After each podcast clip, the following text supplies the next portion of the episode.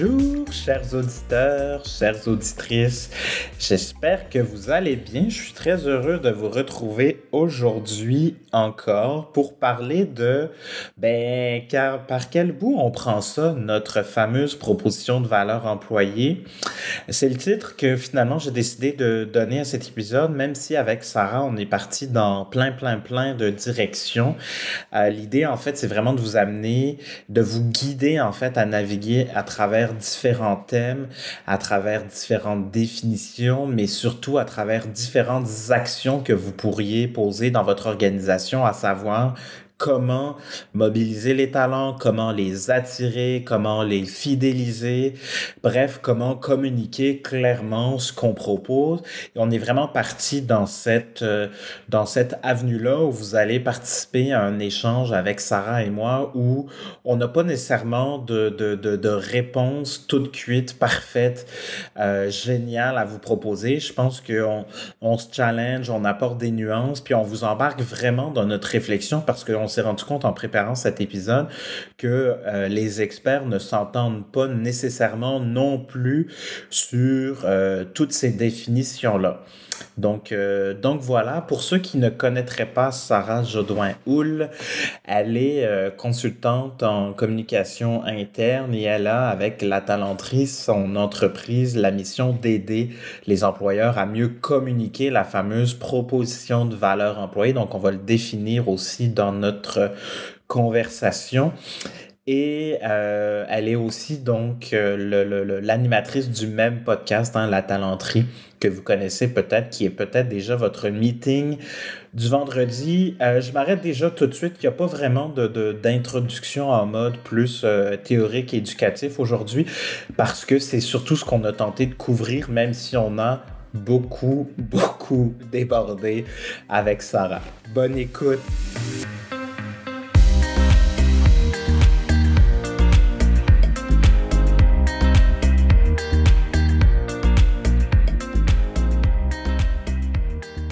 Bonjour Sarah. Allô Vincent, comment ça va? Très bien, toi? Ça va super bien. Je suis super contente d'être invitée euh, à ton podcast. Merci beaucoup. Ben écoute, euh, après ton invitation, je pense que c'était comme normal de faire, de te rendre l'appareil.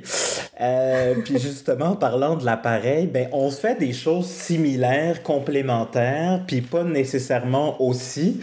Puis c'est quand tu as, communiqué sur le fait que tu faisais un webinaire pour venir clarifier les choses, entre autres la proposition de valeur, marque employeur et tout ça, que je me suis dit, mon Dieu, que ça serait chouette que d'avoir une experte aussi qui vient euh, nous aider dans tout ça. Puis quand on s'est préparé, ben on s'est comme rendu compte aussi que d'une euh, expertise à l'autre, on dit la même chose, pas pour la même finalité. Puis là, ben on est tous un peu mélangés encore aujourd'hui. C'est quoi la différence?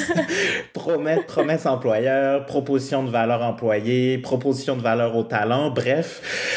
Euh, fait que voilà, c'est pour ça que tu es là. Oui, et puis ça a été vraiment des échanges nourrissants parce que, comme tu viens de le dire, je trouve souvent, même en texpat, on, on se connaît, on s'appelle, on brainstorm souvent ensemble. Puis je trouve que même pour nous, des fois, euh, c'est pas toujours super clair euh, parce qu'on s'entend que c'est des concepts qui sont euh, qui se recoupent un peu des fois. Donc, je peux même pas imaginer, tu sais, pour les gens qui passent pas leur vie comme nous à lire là-dessus, à faire des mandats là-dessus, euh, ça, ça, peut être mêlant. Exact. Donc, euh, chers auditeurs, chères auditrices, l'objectif aujourd'hui, c'est que, ben, on espère, Sarah et moi, très humblement venir euh, placer un peu mieux, plus clairement les mots dans les bonnes boîtes ou, bon, bref, euh, vous aider à voir, en fait, qu'est-ce que ça veut dire telle chose et telle autre chose. Puis, est-ce que c'est vraiment si important de savoir la différence entre un et l'autre? Je pense qu'on va aussi parler de ça, tu sais, dans quel contexte c'est peut-être plus approprié de faire soit la marque employeur, soit la PVE, soit partir des messages. Donc, bref, c'est un peu ça aussi. On veut que ça reste euh, concret, tangible et évidemment applicable. Oui. Tout à fait. Euh, ben écoute, tu fais plus de la PVE, je fais plus de la marque employeur, donc tu es mon invité, les femmes d'abord. Qu'est-ce que la, la, la, proposition de valeur employée? Commençons par ça. Oui, euh, ben en fait, moi, la façon que je le définis le plus simplement, c'est que la proposition de valeur aux employés, ou moi je dis maintenant avec la talenterie, la proposition de valeur au talent, c'est l'ensemble des composantes, en fait, qu'on offre au talent en échange de leur contribution. Donc, ça comprend des éléments monétaires, non monétaires et évidemment tout ce qui est la fierté ou la, la marque employeur va venir aussi teinter cette proposition de valeur au talent qu'on fait. On peut peut-être dire aussi cette promesse. Euh, des fois, dans le fond, la proposition, c'est la promesse, c'est comment on walk the talk, c'est ce mm. qui va être livré aux gens. Je sais pas si tu trouves que c'est assez euh, clair et nuancé. Euh. ben oui, puis dans le fond, euh, moi, la pro... déjà, tu as parlé de promesse versus proposition. presque toujours, moi, tu vois, dans les conférences ou avec mes clients, j'utilise le mot promesse uniquement parce que je trouve que c'est un engagement qui est beaucoup plus fort que la proposition de valeur aux employés, dans le sens où si je promets quelque chose, je crée une attente sur laquelle je m'engage, puis j'ai l'impression que la proposition de valeur, ça, c'est comme si j'avais un pied dans la porte, mais j'avais pas nécessairement les deux pieds par rapport à mon équipe ou à mes talents. Donc, c'est pour ça que moi, je préfère ce mot-là. Mais pour revenir à ce que tu disais, euh, la marque employeur teinte la proposition de valeur. Tu vois, moi, comment je l'exprime, c'est que la promesse employeur, c'est l'identité qui inclut la culture. Puis ça, on pourra en reparler aussi parce que je pense que toi, tu as une vision un peu différente aussi. Euh, puis une fois que ça, c'est clair, une fois que mon identité, donc mes valeurs, mon essence, ma fameuse promesse, c'est défini. Après ça, j'ai euh, ce qui peut peut-être aussi nuancer les propos sur la PVE, ce que moi j'appelle l'offre employeur. Donc, c'est quoi que je propose plus concrètement? Puis là, c'est là où effectivement ça se retrouve dans l'offre euh, monétaire et non monétaire ou dans ce qui est concret et peut-être un peu plus mm-hmm. euh, intangible. Donc, ça serait ça ma première partie de réponse, ouais. Ouais, ben, tu as raison qu'on le voit un peu différemment dans le sens que pour moi, la proposition de valeur au talent, ça l'inclut carrément les programmes. Fait que ça l'inclut pour moi le salaire euh, down the line qu'on donne aux gens, les avantages sociaux, les conditions de travail, euh, la culture aussi, tu l'as nommé, c'est une partie qui est très importante, les opportunités de développement. Pour moi, là, c'est vraiment l'ensemble de pourquoi j'irai travailler chez vous, puis qu'est-ce que ça va me donner dans, dans mes poches ou dans, ma, dans mon expérience employée, mmh. qui est un autre mmh. mot. Mmh. un autre mot, jargon.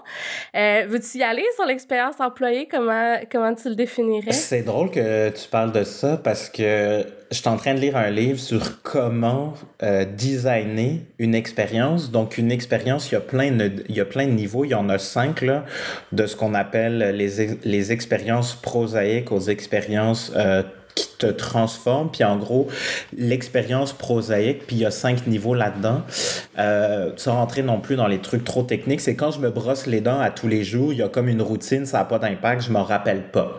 Euh, donc ça, ça serait l'expérience prosaïque, là, les banalités du quotidien. Puis à l'autre extrême, il y a les expériences qui nous transforment. Puis les expériences qui nous transforment, c'est par exemple, j'ai eu un cancer, je me suis remis, j'ai eu un accident de voiture, puis là, tout d'un coup, j'ai fait des réalisations importantes. Mais après, ramener dans le contexte du travail, il y a, il y a des, des, des, gens qui se spécialisent en développement du leadership, par exemple, où ils sont beaucoup plus dans cette approche-là aussi de transformation pour qu'il y ait vraiment quelque chose qui change. Puis dans les étapes en dessous, on a tout ce qui est euh, en anglais meaningful, là, je trouve pas les mots. Puis après ça, tu as il y a du sens ou de l'impact. Oui, ben c'est ça. Puis la nuance entre le niveau 3 et le niveau 4 sont euh, à peu de choses préparées. C'est-à-dire qu'au niveau 3, c'est les émotions. Puis au niveau 4, c'est de découvrir des choses sur moi. Donc en fait, je vis des émotions aussi fortes comme au niveau d'en dessous. Par contre, il y a l'étape de découverte par rapport à moi, par rapport à quelque chose sur la vie, par rapport à un comportement que j'avais ou ce que je découvre par rapport à un collègue. Tu sais, c'est là où le pouvoir de l'intelligence collective dans des ateliers prend sa place puis devient super intéressant parce que mhm. je vais découvrir des choses sur la dynamique d'équipe. Bon. Fait que ça, c'est comme un peu la petite base théorique.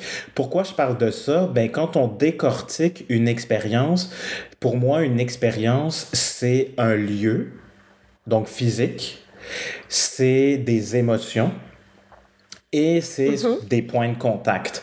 Donc, concrètement, à quel moment j'échange avec le recruteur dans mon expérience candidat? Puis là, revenons à la question de l'expérience employée. Donc, mon premier contact, une fois que je suis engagé avec soit le recruteur et ou le manager, comment ça se passe, c'est qui qui me contacte, combien de fois ils vont me contacter, pour, pour quelles raisons ils vont me contacter? Est-ce qu'il y a une mm-hmm. émotion qui est associée à ça? Est-ce qu'on a pensé à justement la forme du courriel? Est-ce qu'on m'envoie une brique ou on a réfléchi au fait de synthétiser cette information-là pour que ça soit catchy, que ça me donne envie de le lire, plutôt que de lire en diagonale tous les guides de ressources humaines de 40 pages qu'on se fait envoyer euh, quand on signe euh, pour, une nouvelle, euh, pour un nouvel employeur. Puis après ça, ben, c'est la même idée à chacun des moments qui comptent. Donc, tu sais, après ça, ben, la confirmation de la période de probation aux trois mois, par exemple, ou aux six mois, bref, mhm. selon la pratique de l'organisation, revue de la performance ou peu importe comment ça s'appelle dans votre organisation aujourd'hui. Puis, pour moi, là-dedans, il y a toute la question de la communication interne. Donc, à quel moment l'employeur communique avec son équipe. Puis quand je dis l'employeur, on pourrait aussi inclure le gestionnaire par rapport à son équipe à lui, comme les ressources humaines avec l'équipe au complet, donc toute l'entreprise, comme le, président, la présidente avec les, les différentes équipes.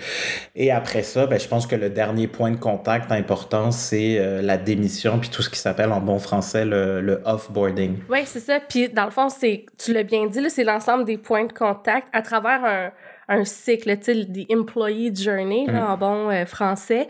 Donc, ça commence au moment où on n'est même pas dans l'organisation, quand on est un candidat. Puis même des fois avant, tu sais, quand tu es dans le bassin de talent, tu même pas encore candidat, ben ton expérience employée, entre guillemets, elle commence parce que tu as déjà peut-être une idée de l'entreprise ou de la marque, justement, mm-hmm, que cette mm-hmm. entreprise projette. Après ça, ben là, tu deviens un candidat, accueil, intégration, onboarding, ben, intégration, c'est la même chose. Après ça, ben, toute la vie au travail, hein, tout ce qui est de développement, euh, l'accomplissement de soi, bon, toutes ces étapes-là. Après ça, tu as le offboarding ou la gestion des départs, tu l'as bien dit. Puis des fois même, il y a certaines organisations de plus en plus qui commencent à, à, réfléchir à leurs alumni ou à leurs anciens employés comme étant des ambassadeurs justement de cette expérience employée qu'ils ont vécue. Vraiment. Donc, euh, c'est ça. Fait que ça. ça. commence bien avant et ça se termine bien après le passage dans l'organisation. Puis, ce que j'aime de ce que tu dis là, euh, si je le reprends dans mes mots, c'est que faut penser à l'action d'après. Puis, il faut arrêter de voir la gestion des talents comme mm-hmm. euh, coupé en silos, tu sais, comme s'il y avait des frontières très claires entre chacune des étapes pour le, le candidat ou l'employé il n'y a pas de différence. Le fait que ça soit l'accueil aujourd'hui, puis que demain, il faut que je parle d'un conflit que j'ai avec un collègue à mon patron ou euh, à la personne des ressources humaines, pour l'employé, lui, il perçoit l'employeur, il n'y a qu'une seule et même image. Il va pas penser au fait qu'il y a une différence, parce que là, je parle au RH, puis après ça, ou en tout cas, il y a l'attente qu'il n'ait pas de différence en fonction de l'interlocuteur à qui je parle. Fait je pense qu'une marque employeur ou une expérience employée bien réfléchie du début à la fin, ben ça, ça, ça considère que chaque action prépare à la prochaine et qu'on oublie de regarder qu'en silo, puis qu'on est conscient de nos gestes pour le futur, puis qu'on pèle pas dans la cour de l'autre par en avant. Tellement. Puis, tu sais, tu l'as sûrement vécu ou tu as connu des gens peut-être aussi qui l'ont vécu dans ton, dans ton réseau, mais des fois, on a une super belle expérience candidat, expérience employé, puis là, il y a des coupures. Là, je pense surtout aux plus grandes organisations, des départements complets de gens qui se font couper, euh, qui peuvent pas dire au revoir aux gens, peuvent, qui sont traités des fois presque comme des criminels, c'est pas super bien fait, on leur donne pas de compensation euh, qui fait du sens. Euh, puis après ça, tu sais, on s'entend que si tu as vécu ça, même si tu as passé 15 super belles années dans l'organisation, ben comme ambassadeur, euh, tu sais, disons que tu risques pas de mettre en... Tu sais, ça teinte en fait toute l'expérience que tu as vécue, puis après, tu vas sûrement parler en mal de cette entreprise-là, puis c'est ce qui va rester, euh, parce que c'est ce qui a été le plus fort le plus émotif pour toi, puis en plus, c'est ce qui est le plus récent dans ton vécu avec l'organisation. Donc, c'est très, très important, comme tu dis, de le réfléchir, euh, pas en silo, mais vraiment en considérant euh, l'ensemble des points de contact. Puis, tu sais, euh, ça me fait penser parce que dans l'expérience que moi, j'aime bien aussi raconter, on, je pense qu'on on le sait, mais il y, a un, il y, a un, terme derrière ça. Donc, les gens se rappellent de comment ils se sont sentis et ils vont se rappeler de l'élément le plus récent ou le plus frais. Donc, ce qui veut dire qu'avec... Le biais de récence. Ouais. Puis, ce qui veut donc dire qu'avec ton euh, un départ, ben, je vais me rappeler principalement de ça parce que mon dernier souvenir avec mon ancien employeur, c'est au moment où j'ai quitté. Puis l'année dernière, moi, j'ai lu un livre extraordinaire qui s'appelle, je mettrai le lien en référence de The Umami Strategy, qui, est, qui, qui, a été développé par une, une professeure en, en, en, Pologne qui fait pas juste de la recherche, mais qui fait aussi de la consultation. Donc, c'est pas juste théorique, c'est super appliqué, concret. Donc, ça, c'est super chouette. Et elle, elle parle de la règle de euh, le peak and end rule. Donc, les pics dans l'expérience, les moments où est-ce qu'on est capable de faire vivre des grandes émotions et la fin. Et elle met en parallèle, si j'avais à euh, choisir entre régler les problèmes dans mon entreprise ou mettons que je ne peux pas faire les deux, je dois absolument faire un choix. Régler les problèmes dans mon entreprise ou repenser mon expérience avec des pics et des ends pour vraiment faire vivre cette expérience-là, nos valeurs, puis ces émotions-là tu auras plus d'impact positif en repensant ton parcours, en repensant ton expérience employée, en redesignant ton expérience employée avec les pics et la fin que d'essayer de régler les irritants du quotidien. Puis ça, quand j'ai lu ça, ça m'a vraiment scotché parce que je me suis dit, mais on se concentre peut-être pas au bon endroit quand on essaye tout le temps de régler des irritants, nous, euh, tout seul, des fois avec notre petit drapeau là, de, de, de, RH dans l'entreprise. Tellement. Puis, tu sais, dans les, les pics émotifs, là, évidemment, tu as les pics de, du parcours, tout ça. Mais je pense aussi qu'une autre chose qu'on oublie des fois, c'est le parcours de vie que les gens ont en parallèle de leur parcours dans l'organisation. Ben oui. Fait que là, comme employeur, ton expérience employée, elle est vraiment teintée sur qu'est-ce que tu vas offrir aux gens, donc dans ta proposition de valeur aux employés, mais aussi de quelle manière tu vas les accompagner quand ils vont vivre ces étapes de vie. Fait que, tu sais, exemple, un premier enfant, euh, ben, tu sais, quels programmes sont en place pour t'accompagner là-dedans? Comment est-ce que tes avantages sociaux euh, te soutiennent?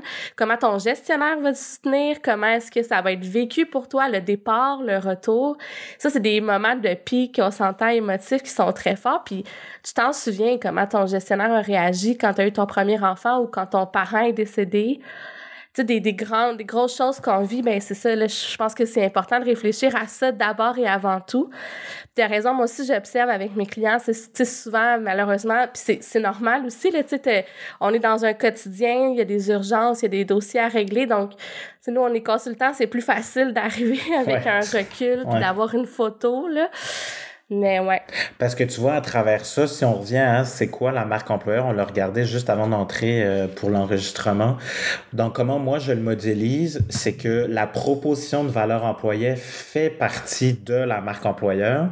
Donc, en fait, quand on fait un projet de marque employeur, le premier livrable, la première étape, le premier niveau, c'est de définir nos fondamentaux donc, de revenir voir comment on est perçu. Parce qu'en fait, une marque, c'est quoi? Pour, rappeler, pour ramener ça très simplement?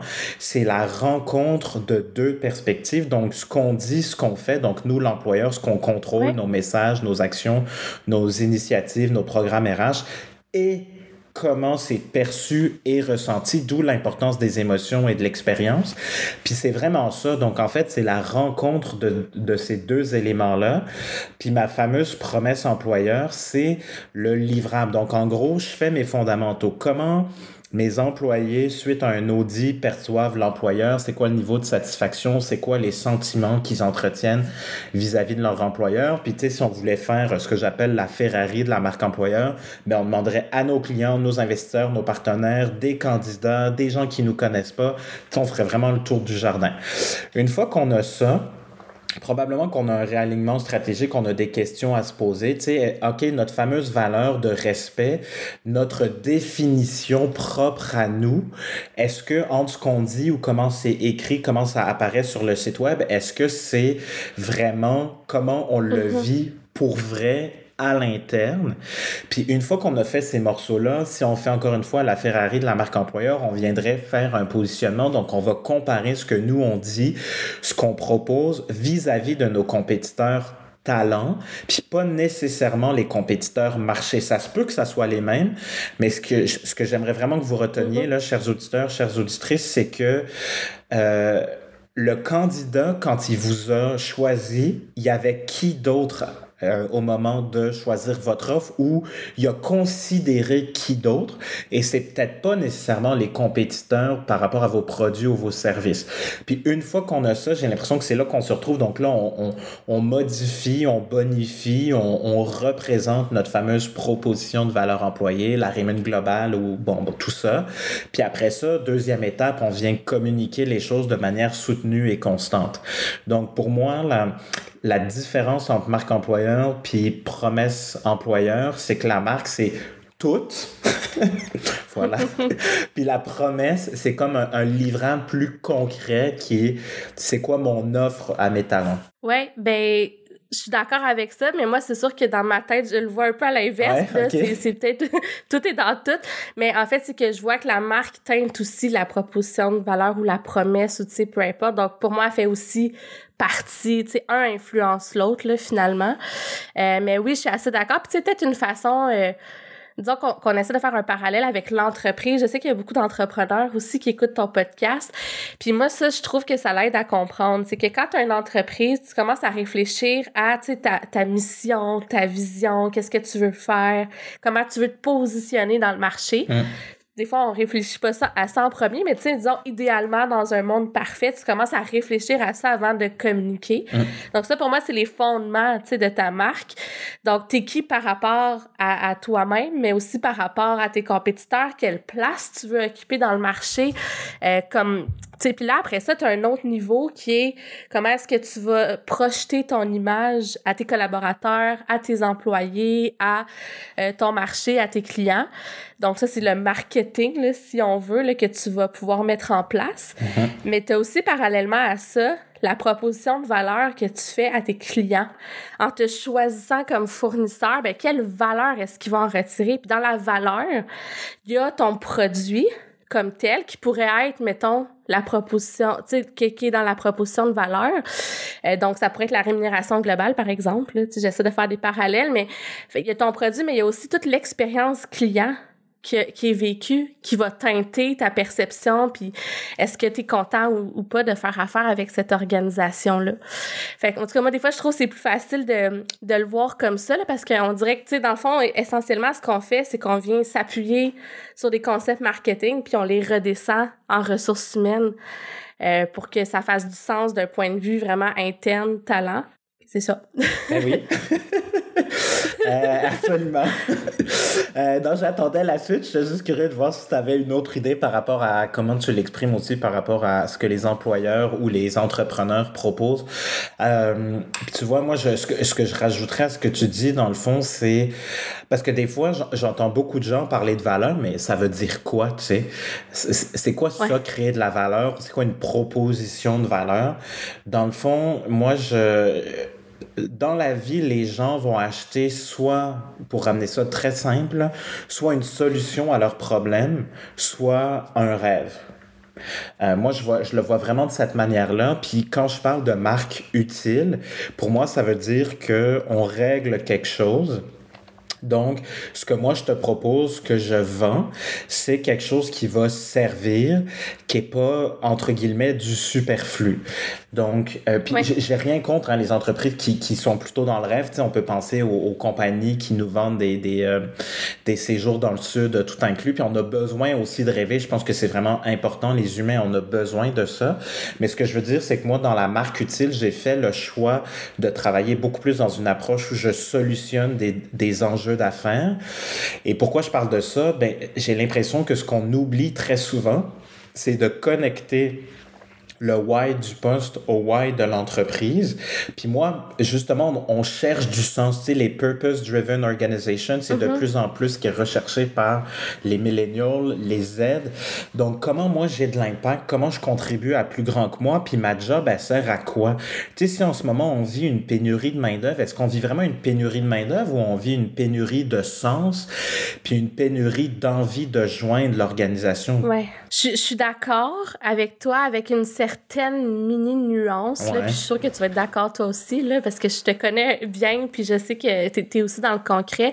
C'est qu'il faudrait pas non plus penser que le sens ou le why euh, va venir euh, va être plus important, en fait, que, disons, euh, le salaire, les avantages sociaux, les occasions de développement qu'on offre.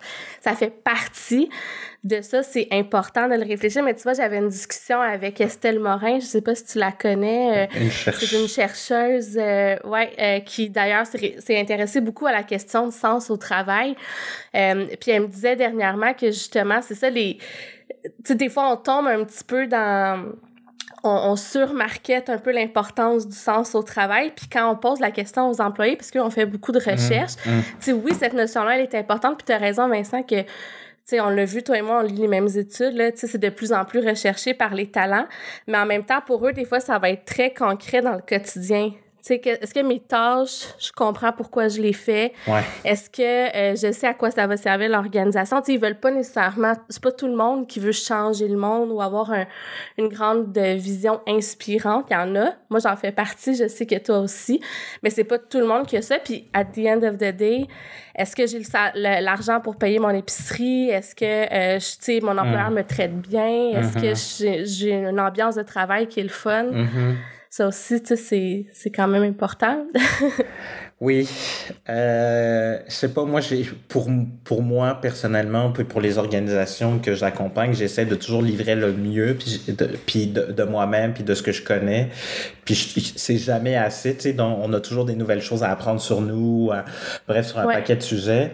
Mais j'aime beaucoup ta nuance parce qu'effectivement, pour les, les organisations qui, euh, je, prends l'exemple concret parce que je pense qu'il y a beaucoup de PME au Québec où c'est ça, de manufacture, d'emploi manufacturier et tout ça, où là, ce qui compte dans la proposition de valeur employeur et sur lequel il faut être vraiment clair et précis et, donner toute l'information, incluant le salaire ou là, le taux horaire. Souvent, ça va être calculé sur taux horaire, mais tu sais, pour quelqu'un qui travaille en entrepôt, dans la plonge, dans les hôtels, dans les restaurants, par exemple, euh, il y a juste trois, il y a, ben, juste, principalement trois choses qui comptent, qui sont effectivement ce que tu viens de dire. Donc, combien je vais gagner, mon horaire de travail, ça a l'air de quoi, et le lieu de travail, c'est où j'ai-tu une heure et demie pour aller travailler ou je suis à 15 minutes de la maison? Je peux-tu y aller en métro ou je, je, dois absolument avoir une voiture?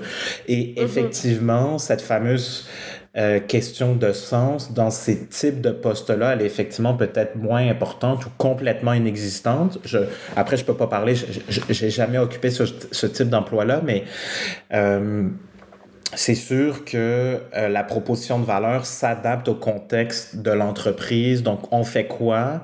Et aussi auprès de la main-d'œuvre avec qui on, on œuvre. Là. Donc, je, je, je, je oui. Mhm. Puis faut pas prendre, puis tu le sais parce que je sais que toi aussi tu fais beaucoup de sondages puis de focus group, tu sais, faut pas prendre les choses pour acquis. Euh, puis c'est ça des fois qui est difficile parce que là on, on pense qu'on connaît nos employés ou on pense qu'on comprend ou qu'est-ce qu'on qu'on sait qu'est-ce qui a de la valeur pour eux. Mais tu vois pour l'avoir observé, je te donne un exemple concret. J'ai accompagné récemment une organisation, euh, c'est une boîte de comptables avec un modèle assez traditionnel qui valorise beaucoup, tu sais euh, euh, le succès, puis grimper les échelons, puis avoir ton titre comptable, puis là, tu deviens niveau euh, associé ou associé principal. Donc ça, c'était très, très présent dans la culture. Et le modèle d'affaires même du cabinet comptable est un peu basé là-dessus parce que tu espères que les gens vont racheter mm. des, euh, mm-hmm. des parts pour mm-hmm. que, bon, ça puisse, les associés en place puissent prendre leur retraite éventuellement. Puis eux avaient jamais eu ces conversations-là avec les employés. Ils disaient, coudons, on n'a pas beaucoup de relève, les gens quittent, ils viennent beaucoup euh, faire leur stage, euh, faire leur classe, euh, mais ils quittent l'organisation après un certain temps, puis eux pensaient que c'était une question de salaire. OK? Puis, tu sais, il y avait de ça dans l'équation, mais c'était pas que ça. Puis, tu sais, en, en posant la question aux employés, ils nous ont dit, ben nous autres, on n'a pas envie de, de vivre la vie qu'on voit les associés mener. On les voit quasiment dormir au bureau, pas avoir de vie, ça a l'air super. Puis c'est une image, on s'entend là, que, que ces associés-là projetaient. Puis les, fait que là, les employés voulaient pas de ça. Alors, la proposition, disons, de valeur mm-hmm. qui leur était faite, qui avant fonctionnait bien, ne leur convenait plus. Fait que, tu sais, c'est tellement fou parce que au quotidien, ces gens-là se fréquentent puis ils n'ont jamais eu ces conversations-là.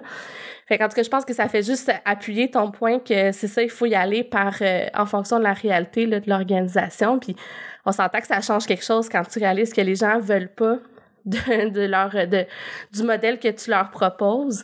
Euh, même si tu as beau monter tes salaires, arranger ta rémunération globale, tu n'en auras pas là, des gens pour prendre ta relève si tu changes pas euh, ce que tu leur proposes finalement euh, comme expérience. Là? Oui, absolument. Puis dans à peu près tout ce que moi j'ai trouvé comme recherche, changer une culture de fond en comble, si on veut, c'est huit ans.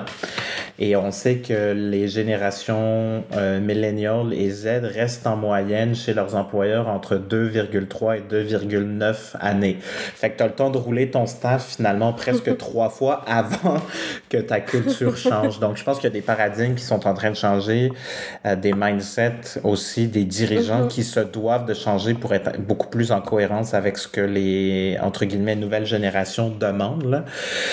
Euh, puis justement, parce que là, on, on, tombe aussi dans comment on communique les choses, comment c'est perçu. Je suis curieux de de voir, tu sais, comme on a parlé du niveau 1, tu sais, les fondamentaux, puis là, niveau 2, il y a comment, parce que, tu sais, si on veut changer cette fameuse perception-là, pour moi, je pense que au-delà de dire que ça passe par de la communication, il y a évidemment une. Tant, mettons qu'on on prend pour acquis que l'intention derrière, elle est saine, elle est positive. Là, on, veut vraiment changer les choses.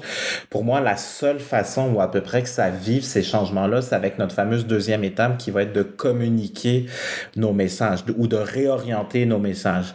Fait que je, je, suis curieux de voir, toi, dans comment tu le, le prends, soit dans une transformation organisationnelle ou dans un repositionnement de l'offre employeur, là, mais vraiment vraiment après la partie de com. Je sais pas si ça va bien répondre à ta question, le fait qu'au pire, tu me reprendras, mais euh, pour moi, la com, elle, est importante, le repositionnement, mais pour moi, il y a presque toujours un, un étape, revoir ce qu'on propose concrètement. Mm-hmm. Fait que c'est-à-dire retravailler la proposition de valeur aux employés, c'est pas juste de se dire ah, OK, tu sais on disait qu'on était euh, je sais pas flexible, puis là on, s'est rendu compte que ben la flexibilité pour nous euh, ça veut dire telle affaire. En tout cas, là, je, l'explique mal là. Euh, mais tu sais euh, on va repositionner comme on parle de flexibilité, tu sais c'est pas juste ça, c'est vraiment est-ce qu'on a vraiment les programmes en place pour euh, venir soutenir le fait qu'on dit qu'on est flexible, que nos mm-hmm. employés veulent de la flexibilité? Peut-être qu'on va changer les pratiques RH en place. Peut-être qu'on va décider d'avoir un régime d'assurance collective qui, lui, est flexible, qui offre du choix ou carrément d'aller vers une rémunération à la carte qui offre aux gens d'investir leur dollar là où ça compte pour eux. Tu sais, pour moi, il y a des actions concrètes qui demandent un investissement ou une réallocation de sommes, disons, euh, et des changements de politique et pratique.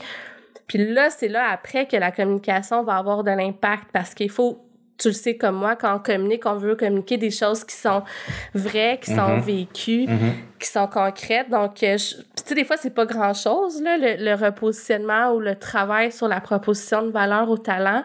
Des fois, c'est des grands chantiers qu'on peut faire euh, sur plusieurs années, là, avec des actions court, moyen, long terme.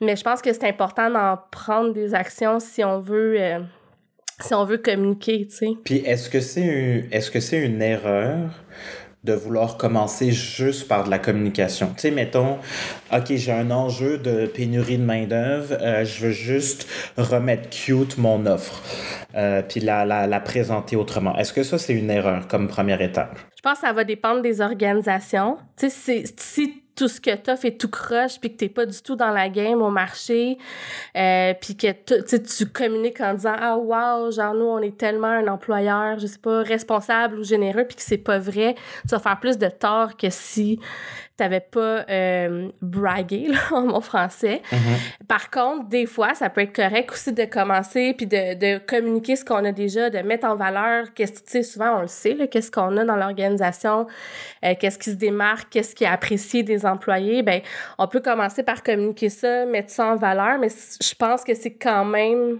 limiter les impacts qu'on peut avoir en faisant ça versus faire un réel travail de de fond, de réflexion. Tu sais, c'est un peu comme... Euh, souvent, les entreprises veulent faire de la transparence salariale. Mm. Je sais pas. Tu sais, ils disent, OK, ben là, nous, on veut communiquer plus. Puis, tu sais, je suis 100% d'accord avec ça. Je pense que, tu sais, la transparence, elle est déjà là. Euh, qu'on le veuille ou non, on va être forcé d'y aller. Mm. Mais c'est sûr que si t'as pas de structure salariale réfléchie, puis que tu as plein d'iniquités dans ton organisation, puis que là, tu te mets à communiquer avant de réfléchir à tes stratégies de rémunération, ben ça se peut que ça fasse du tort là, parce qu'à partir du moment où tu communiques, ben tu mets de la lumière sur quelque chose. Donc là, les gens vont se poser des questions, vont aller vérifier si c'est vécu.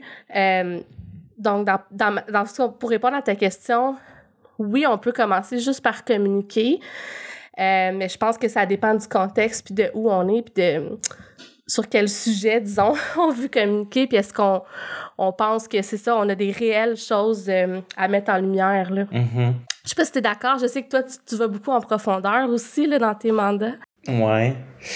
Euh, ben, c'est sûr que moi, j'ai un parti pris parce que ce que moi, j'observe, en fait, ma grande, grande observation, quand en 2018, j'ai fait euh, le SAGE, l'École des entrepreneurs euh, à Montréal, qui est subventionnée par le gouvernement, si je ne me trompe pas, ou la Ville de Montréal. Ce que je comprenais pas, c'est que dans le fameux, la fameuse matrice qui nous est enseignée, qui est le Business Model Canva, il n'y a aucune information sur mais je suis qui moi?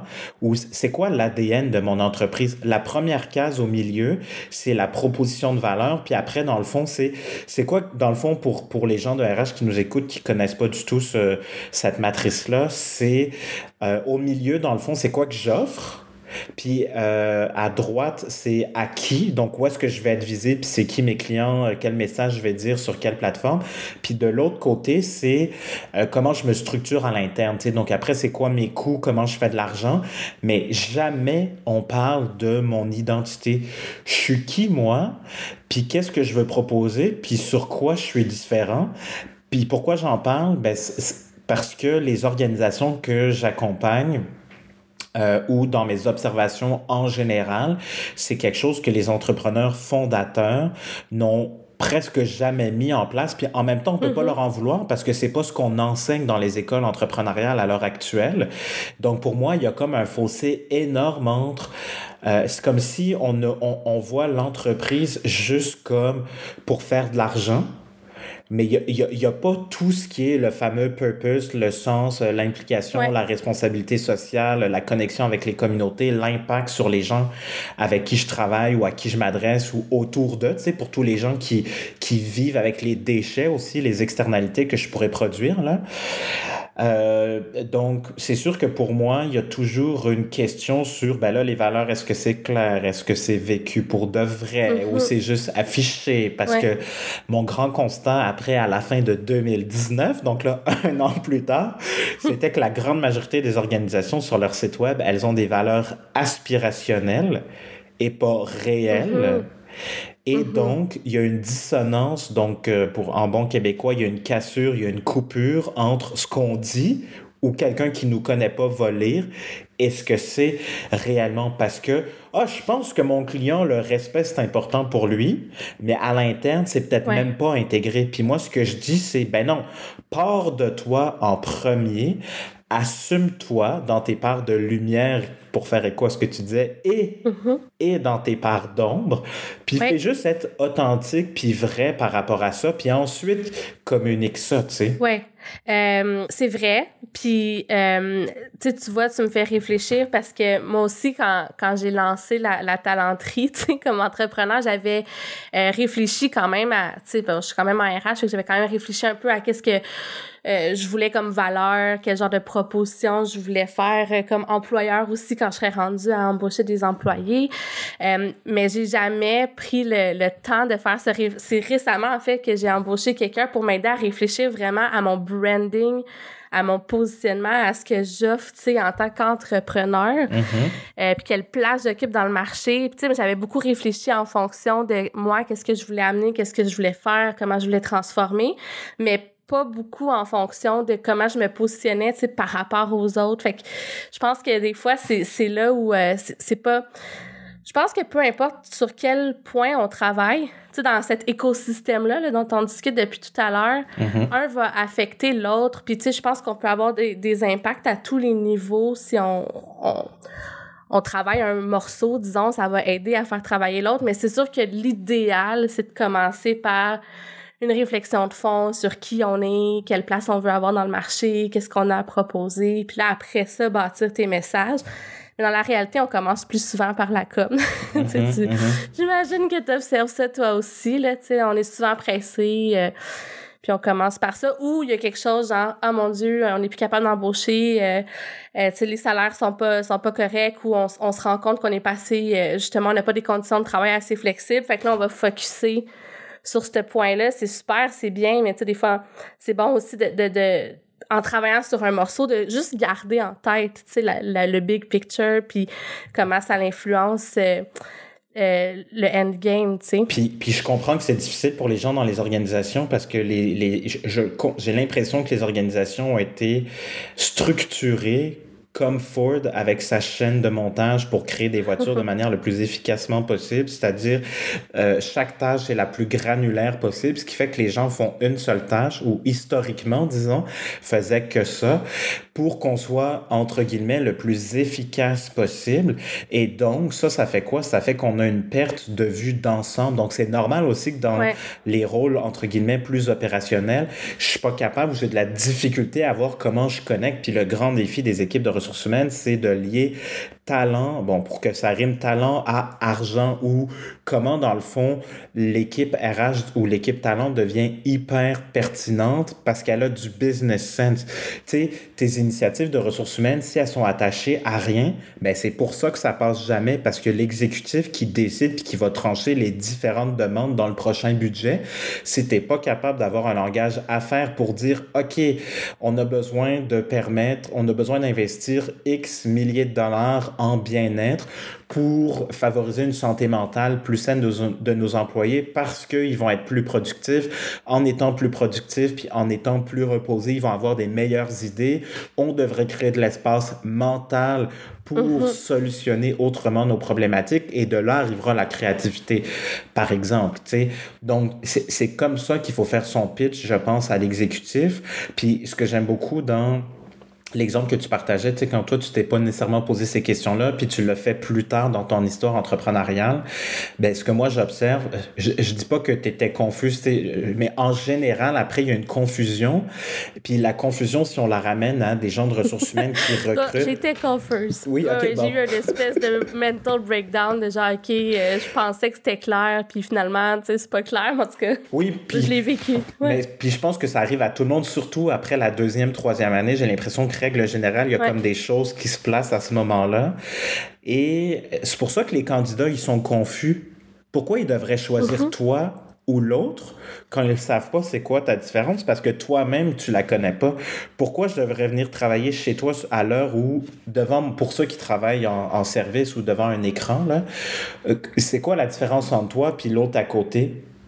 Si tu n'es pas capable de répondre à cette question-là, ben c'est pour ça que tu n'arrives pas à embaucher ou éventuellement aussi attirer des gens. Ouais. Puis c'est important aussi que ça évolue puis que ça nous suive parce que des fois c'était très clair à un moment, puis là comme organisation, surtout en PME là, on grandit, on change, ben tu faut s'assurer de d'y réfléchir puis que, que ça nous suive aussi là. Oui, puis c'est pas statique, je pense qu'il faut euh, faut comprendre que c'est transversal, ça touche toute l'entreprise, puis au-delà de ça, ben comme chaque être humain, chaque marché, chaque euh, individu, on change, on évolue. Euh, je pense qu'il faut accepter aussi que ben notre proposition de valeur, notre marque aussi, à travers ça, elle va évoluer. Tu as dit quelque chose de super intéressant. Euh, tu parlais du fait que des fois, on est dans un rôle opérationnel, puis c'est difficile d'avoir une vision stratégique, mais qu'il faut avoir ça si on veut aller vendre nos initiatives. Puis je sais pas si tu observes ça. Tu ça me renvoie en fait à ce qu'on dit depuis genre plus que 10 ans, qu'il faut que les RH soient stratégiques, qu'il faut que les RH soient à la table, qu'il faut qu'on fasse évoluer notre profession.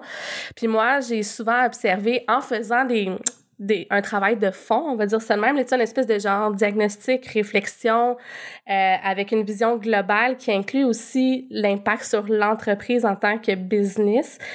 Ben, on est vraiment, je l'observe vraiment, souvent les fondateurs, tu sais, ils veulent que ça fonctionne. Fait que, tu sais, moi, j'ai des fois, j'ai livré des diagnostics, des fois, tu dis, ben, tu sais, il faut que tu investisses, euh, je sais pas, là, X millions dans ta masse salariale, puis il faudrait changer ça, ça, ça. Puis là, tu sais, des fois, on n'a pas les fonds aujourd'hui, mais en ayant un portrait très clair de où on est, où est-ce qu'on veut être, combien ça va coûter, qu'est-ce que ça va impliquer comme action, ben là, les, les, les entrepreneurs sont capables de dire oui, OK, je vais me faire un plan d'action pour que ça, ça devienne possible. Fait que je l'ai peut-être pas dans mon budget cette année. On va mettre tel élément ou on va faire tel petit pas cette année. Je vais, par exemple, moi, j'ai souvent entendu, OK, ben là, il faut que j'augmente les prix aux clients. ben, tu sais, oui, il faut parce que si tu veux rester dans la game, tu veux rester un employeur, il faut que tu fasses ça. Mais tu sais, c'est sûr qu'un entrepreneur va pas aller augmenter les prix à ses clients ou changer son modèle d'affaires euh, juste parce que euh, c'est la mode d'implanter un programme mieux par exemple, dans une entreprise. Fait que, tu sais, faut vraiment arriver avec des faits, des tableaux de bord, euh, puis un, un, plan de match avec une vision. Je pense que c'est comme ça qu'on peut devenir vraiment stratégique. Puis réellement changer les choses en, RH. Oui, puis il faut, faut, faut mettre du, du hard sur du soft, c'est-à-dire euh, parler le langage des chiffres, parce que, et des, ben, par, par chiffre, j'entends dollars principalement, là, parce que des fois, les gens, euh, c'est pas qu'ils veulent pas investir dans le projet, c'est qu'ils ont peut-être pas compris. Donc, je pense y a mm-hmm. peut-être cette promesse il y a cette partie-là et il y a aussi après quand est-ce que je dois prioriser effectivement comme tu le dis en fonction de toutes les demandes.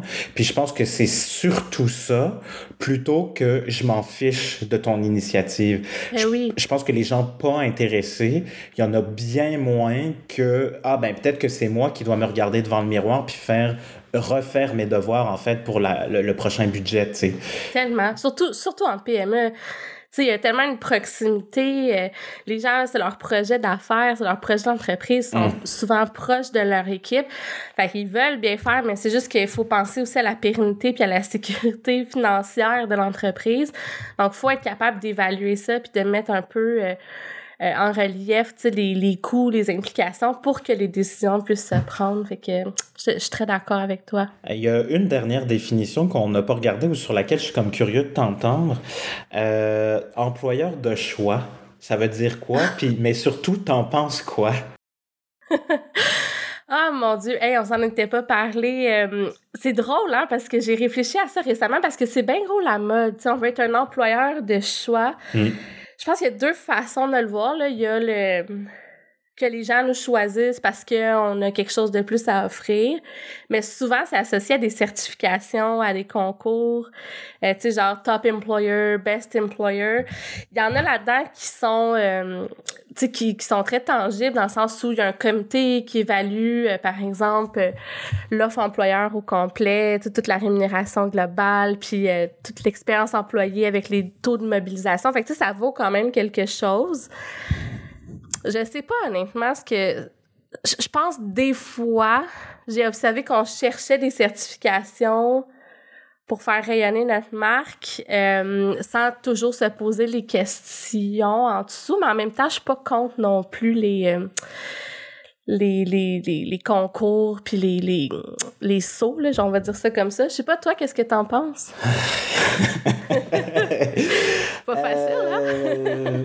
Je sais qu'il y a beaucoup d'organisations qui, qui veulent, qui aspirent à ça.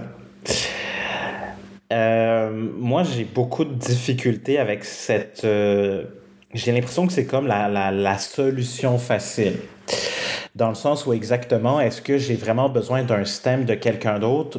Parce que quand tu as compris qu'il fallait finalement payer puis envoyer un formulaire puis qu'il n'y a pas, pas, vraiment de vérification faite par euh, l'organisme certifiant, je me dis, ça vaut quoi ça?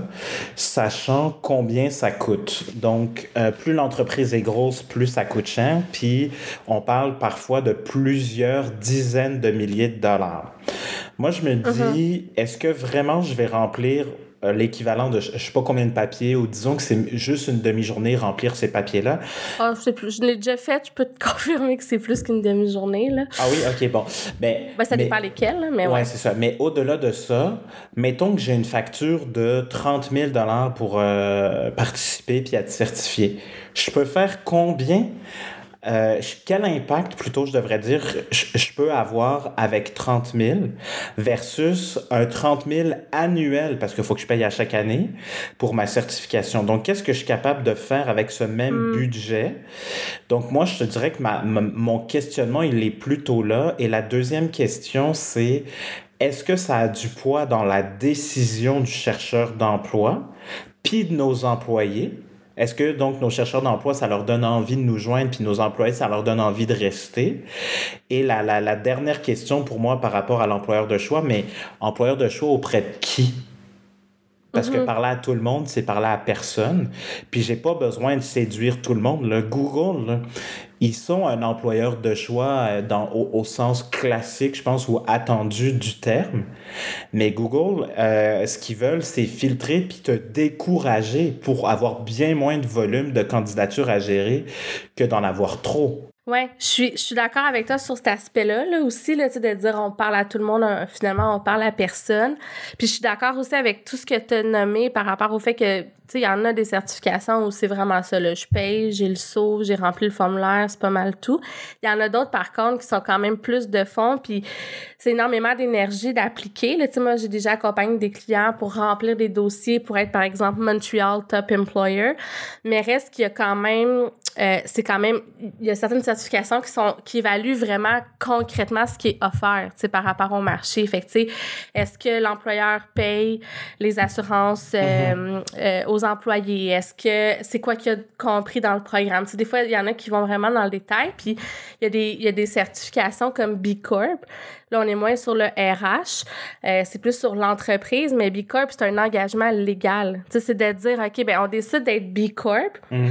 Non seulement on doit remplir un système de points qui est très concret, c'est très, tu sais, qui touche tes fournisseurs, tes employés, euh, ton, ton impact social, ton impact environnemental, bref, tous les aspects de l'organisation pour dire, ben, OK, nous, on est une corporation, euh, je veux dire, euh, qui a un bel impact social, mais c'est un engagement légal parce qu'après ça, il faut que tu passes chez le notaire euh, pour être B Corp. C'est ce que j'avais cru comprendre. Fait que, c'est pas quelque chose de facile à mm-hmm. obtenir, tu sais. Mm-hmm. Mm-hmm. Après, est-ce que c'est le meilleur investissement de temps? Euh, pas toujours, tu sais, parce que ça dépend encore, comme tu dis, de à qui tu à qui tu t'adresses puis qu'est-ce que ces gens-là veulent. Est-ce que d'avoir un saut euh, employeur de choix quelconque va amener? Oui, mais c'est jusqu'à quel point, puis est-ce que c'était la bonne énergie à investir versus, tu sais, autre chose? Là, c'est là aussi que ça peut... Euh, c'est pas toujours le cas, disons, là. Ouais, non, c'est ça. Ben, c'est vraiment. Euh, c'est pour ça que je suis très ambivalent sur cette question-là. Puis pour moi, c'est toute l'énergie, incluant le, les humains, le temps, l'argent, versus plein d'autres choses qu'on pourrait tester. J'ai l'impression qu'on peut s'amuser ben après, c'est sûr que plus on est petit, plus là, le budget est pas conséquent. Donc là, peut-être que ça vaut un peu plus la peine parce que ça doit être moins complexe. Mais pour la moyenne, moyenne grande, très grande, je pense qu'il y a d'autres. Euh, ça mérite d'explorer d'autres avenues au moment où on se pose la question de se faire certifier. Je vais le dire comme ça. Euh, on arrive pas mal. D'accord. Ouais, bon, ben voilà. Euh, on arrive pas mal à la fin, mais j'ai comme le goût de terminer là-dessus. Euh, puis je suis curieux de t'entendre. Donc, ça rassure. On commence par quoi? Y a-tu comme une bonne approche, une bonne façon? Tu sais, si on résume un peu tout ce qu'on s'est dit, euh, est-ce que je commence par ma promesse employeur? Est-ce que je commence par ma marque employeur? Est-ce que je commence par ma com? Est-ce que je commence par une campagne de recrutement? C'est quoi, toi, ton conseil pour les gens qui nous écoutent? Ben là, c'est sûr que euh, est biaisé, là. Toi et moi, là, j'aurais envie de dire euh, de commencer par les fondements. Donc, tu sais, moi, souvent, quand il y a déjà une marque employeur en place puis que je viens retravailler la proposition de valeur, c'est plus facile parce qu'on est capable de venir attacher la marque euh, employeur euh, à, aux initiatives concrètes. On est capable de faire du chemin. Puis des fois, ben, il y a des ajustements à faire à la marque. Là, un avec l'autre. Mm. Fait que j'ai envie de dire peut-être le, fondement, l'espèce de positionnement, là, ce niveau plus plus de réflexion dont on a parlé dans, dans la marque employeur.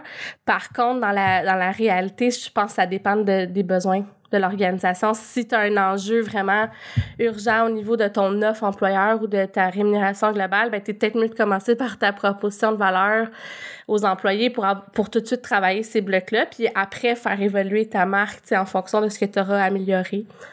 Mais commencer par la com, ça peut être euh, une, bonne idée ou ça peut être dangereux aussi, comme on a dit mhm. tantôt, là, si on mhm. communique euh, des, des, choses qui auraient peut-être eu lieu d'être vues. Là. Mhm. Es-tu d'accord avec moi?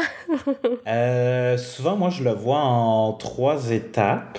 Puis je pense que j'arrive à la même chose. Donc, en fait, je réponds pas oui ou non parce que je, tu me diras si, si toi aussi tu le vois pareil. Là. Mais souvent, moi, c'est effectivement, ben, dans mon contexte de marque employeur, disons pénurie de main-d'œuvre, je suis pas capable d'attirer ou j'ai trop de monde qui parle. Euh, il y a comme euh, l'intervention chirurgicale, si on veut, qui serait le tout premier niveau, le plus proche des opérations puis des enjeux, défis d'hier, là, même pas de demain, là, genre hier. Fait que, si, mettons, euh, j'ai un taux de roulement de 100 ou, enfin, un taux de roulement énorme, là, j'ai plus qu'une personne par, j'ai plus, bref, de 100% ou plus, là, je veux dire, ça sert à rien de commencer à faire ta marque employeur comme on le ferait, entre guillemets, comme bonne étudiante, tu sais. Donc, je pense que de commencer effectivement à regarder et à, régler, tu sais, c'est comme faut, faut boucher le bain, là, tu sais, il faut trouver un bouchon, là, qui bouche pour que l'eau continue à monter puis qu'on soit capable de prendre notre bain avec de l'eau chaude, là. Donc, je pense que c'est vraiment important de ça fait tellement mal que je suis obligé de régler mon défi opérationnel? Si après j'ai le luxe, entre guillemets, de un peu plus regarder mes affaires, où je suis une organisation super proactive, euh, super mature, avec une équipe, par exemple, de développement organisationnel, ben là, je pense qu'on peut regarder les deux autres niveaux, comment moi je le vois. Donc, un, premier niveau, trop d'enjeux opérationnels, c'est ça qu'on règle. Deux, ben, ça peut être la com ou un plan de marketing RH dans une logique d'attraction des talents, campagne de recrutement, par mm-hmm. exemple. Là, la grande... Euh, Enfin, l'erreur, je pense, dans laquelle il faut pas tomber, c'est qu'on mette quelque chose de trop beau, trop beau pour être vrai, puis qu'on veut tellement donc être comme ça qu'on oublie qui on est pour vrai, puis que là, ben, on saute au tir dans le pied en travaillant euh, une trop belle image qui finalement n'existe pas ou qui tient avec des bouts de ficelle. Donc ça, ça serait l'étape 2. Puis l'étape 3, bien évidemment, c'est un peu comme tu disais, là, on fait les fondamentaux. Puis tu sais, comme moi, j'ai des organisations qui me contactent avant même qu'on travaille éventuellement ensemble ou pas. Je leur pose cette question-là. On fait-tu le travail de fond ou pas? Est-ce qu'on a besoin de le faire ou pas? Donc après, je pense que le, le, le, dernier conseil, le dernier truc, je sais pas trop comment dire, que moi, je pourrais partager sur cette question-là, c'est euh, où je veux aller. Est-ce que j'y crois ou pas? Puis je donne vraiment l'exemple de Honda, Mercedes, puis Ferrari. Puis c'est correct de choisir Honda si c'est ça le budget, le temps, les enjeux que j'ai. Euh, ou alors je peux aller chez Mercedes, ou alors je veux vraiment le gros kit au complet, puis je m'en vais chez Ferrari. sais Donc, il n'y a pas de bonne réponse. Il y a juste la réponse qui fait du sens au moment où est-ce qu'on a besoin d'un coup de main. Puis c'est sûr que ça va changer. On va déterrer des affaires dans notre fameuse première étape de collecte d'informations. Puis je pense que c'est correct qu'on se dise comme ah on était parti sur cette euh, voie là. Puis là finalement on a bifurqué. Je veux dire moi tous mes projets, toutes les équipes exécutives que j'accompagne, à chaque fois on, on bifurque puis on revient puis on rebouge puis on revient. Puis je pense que c'est correct de comprendre que c'est pas un long fleuve tranquille. Tu sais, je pense que la rivière, elle a plein de détours, puis, puis c'est correct. Tu sais, on n'a pas besoin de se mettre mm-hmm. cette pression-là, de faire toutes les étapes aussi non plus dans l'ordre. Tout à fait.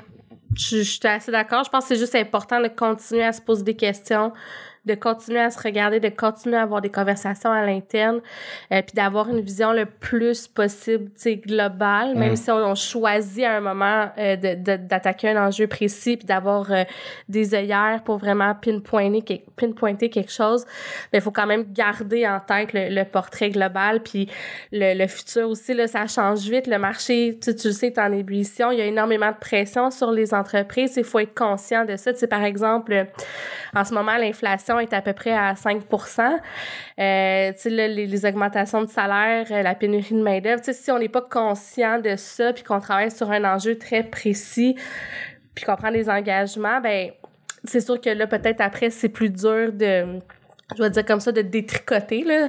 Fait que c'est mm-hmm. quand même important d'avoir conscience du futur, puis du de l'externe, puis de comment ça va euh, impacter notre entreprise, même si on choisit de, je sais pas, tu sais, juste investir dans de la com, là, par exemple. Hum. Fait qu'une. Euh, ben, je, te donne le mot de la fin, mais je, je résumerai tout ce qu'on s'est dit pour ma part, un peu comme tu me l'as dit, tu sais, quand on se préparait pour notre échange. Euh, dans le fond, on adresse, fait que si on revient à marque employeur, promesse employeur, puis tous ces morceaux-là, on adresse à peu près les mêmes enjeux d'affaires. Rappelons ça comme ça dans le contexte global d'une organisation. Puis après, c'est par quel bout, en bon québécois, j'ai envie de le prendre. Oui.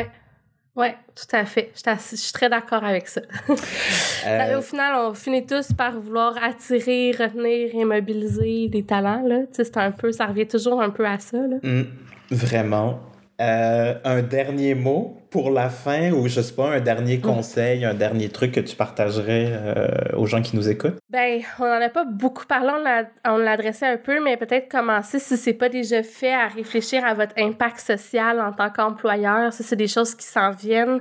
C'est des enjeux qui sont stratégiques, c'est même dans le milieu de la finance. De plus en plus, avant d'investir dans les entreprises, les gens vont mesurer cet impact social-là que les entreprises ont. Il y a des critères de d'investissement responsable. Il y a de plus en plus de choses qu'on voit. Et les, les indicateurs RH font partie des choses qui sont regardées. Tu sais, par exemple, le taux d'accident. Euh, peut être un, indicateur qui est regardé souvent. Euh, fait en tout cas, de commencer à vraiment s'intéresser à ça parce que j'allais dire c'est le futur, mais c'est pas mal maintenant. C'est vraiment en train de se passer. Puis si on veut rester stratégique, faut avoir ces lunettes-là comme RH. Hum. Non, puis je te confirme, tu sais, moi, je, pour les gens qui nous écoutent, si vous le saviez pas, je, je suis en Europe en ce moment, puis les gens, j'ai rencontré des gens le week-end dernier, puis c'est exactement ça. Des gens en Europe, c'est beaucoup plus réglementé que ce qu'on a, nous, du moins au Canada. Après, je connais pas le, tout ce qui se passe en Amérique du Nord, mais j'ai l'impression qu'on est hum. beaucoup plus avancé en Europe. Ça fait beaucoup plus partie des conversations et même, j'ai envie de dire, des exigences des, des, des, des, des institutions ou bref, des banques ou peu importe, là, mais des, des financiers, des investisseurs. Mm. Complètement. Merci infiniment pour tes lumières, chère Sarah. Merci. Je savais que ce serait le fun. Comme à chaque fois qu'on échange, ça, je trouve, je trouve toujours ça inspirant. Puis tu vois, je repars avec plein d'affaires de mon côté aussi. Que merci. Ben, merci à toi. Aussi, je repars nourri. Super.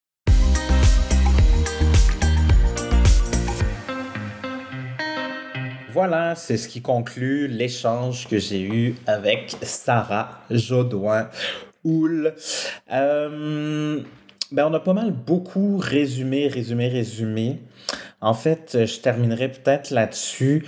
Plus, plus vous allez comprendre vos défis d'affaires, plus vous allez pouvoir parler le même langage que celui de l'équipe exécutive, de votre présidente, de votre présidente, plus vous allez être en mesure de faire avancer vos initiatives, vos projets. Donc, j'ai envie de dire, avant de définir l'approche qui fait sens pour vous, pour votre organisation, donc, à savoir, est-ce que je fais une marque employeur au complet? Est-ce que je fais une proposition de valeur aux employés? Est-ce que je fais juste de la communication, juste du marketing RH? Je pense que l'important, c'est d'être le plus clair possible sur les défis d'affaires. Une fois que ça, vous, vous allez le posséder, vous allez être capable de le communiquer à des gens à l'externe si vous avez besoin d'aller chercher de l'aide auprès de consultants, par exemple, auprès d'experts ça va être notre job de vous accompagner là-dedans, de vous, vous poser des questions, de vous faire réfléchir et ensuite de vous proposer les solutions. Mais je pense que le but, c'est que vous, vous soyez en pleine maîtrise de vos enjeux d'affaires. Pourquoi? Ben parce que vous allez ensuite, plus vous allez être clair là-dessus, plus ça va être facile pour vous de trouver la bonne approche, justement la bonne première action. Mais avant même d'aller chercher de l'aide au cas où, vous allez surtout réussir à sensibiliser l'exécutif pour qu'ensuite ils, prennent une décision positive, c'est-à-dire abondée dans le sens de votre recommandation, qui sera par exemple de repenser l'offre employeur si c'est ce qui fait du sens pour vous. Ou alors tu sais quoi peut-être qu'on a juste besoin de faire un culture book pour commencer. Donc il n'y a pas de, de, de, de, bonne et de mauvaise approche. Il y a juste une approche qui va répondre à vos besoins. Et à partir de ça je pense que ce qu'il faut ne pas perdre de vue, ben, c'est la perspective globale. Hein. Encore une fois, comment ces initiatives-là de ressources humaines vont soutenir l'entreprise par rapport à la vision, où est-ce qu'elle s'en va, cette entreprise-là, cette organisation-là, dans les trois prochaines années, dans les cinq prochaines années. Donc, ça sous-entend effectivement que votre président, votre présidente est au clair là-dessus, l'a clairement communiqué. Si vous n'avez pas cette information-là, je pense que ça vaut la peine que vous essayiez avec les décideurs pour gagner en clarté là-dessus.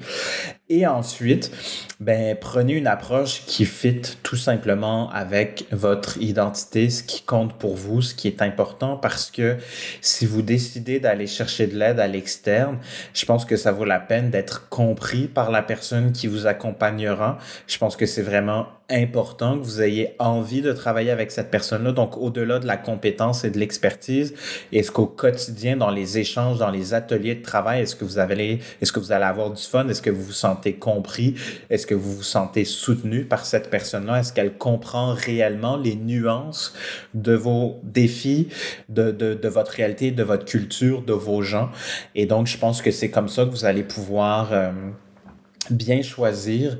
Euh, j'ai des directrices euh, à qui j'ai parlé récemment, directrices RH, qui m'ont dit ah ben oui c'est vrai Vincent, j'ai réalisé que j'étais pas obligé de faire ça tout seul.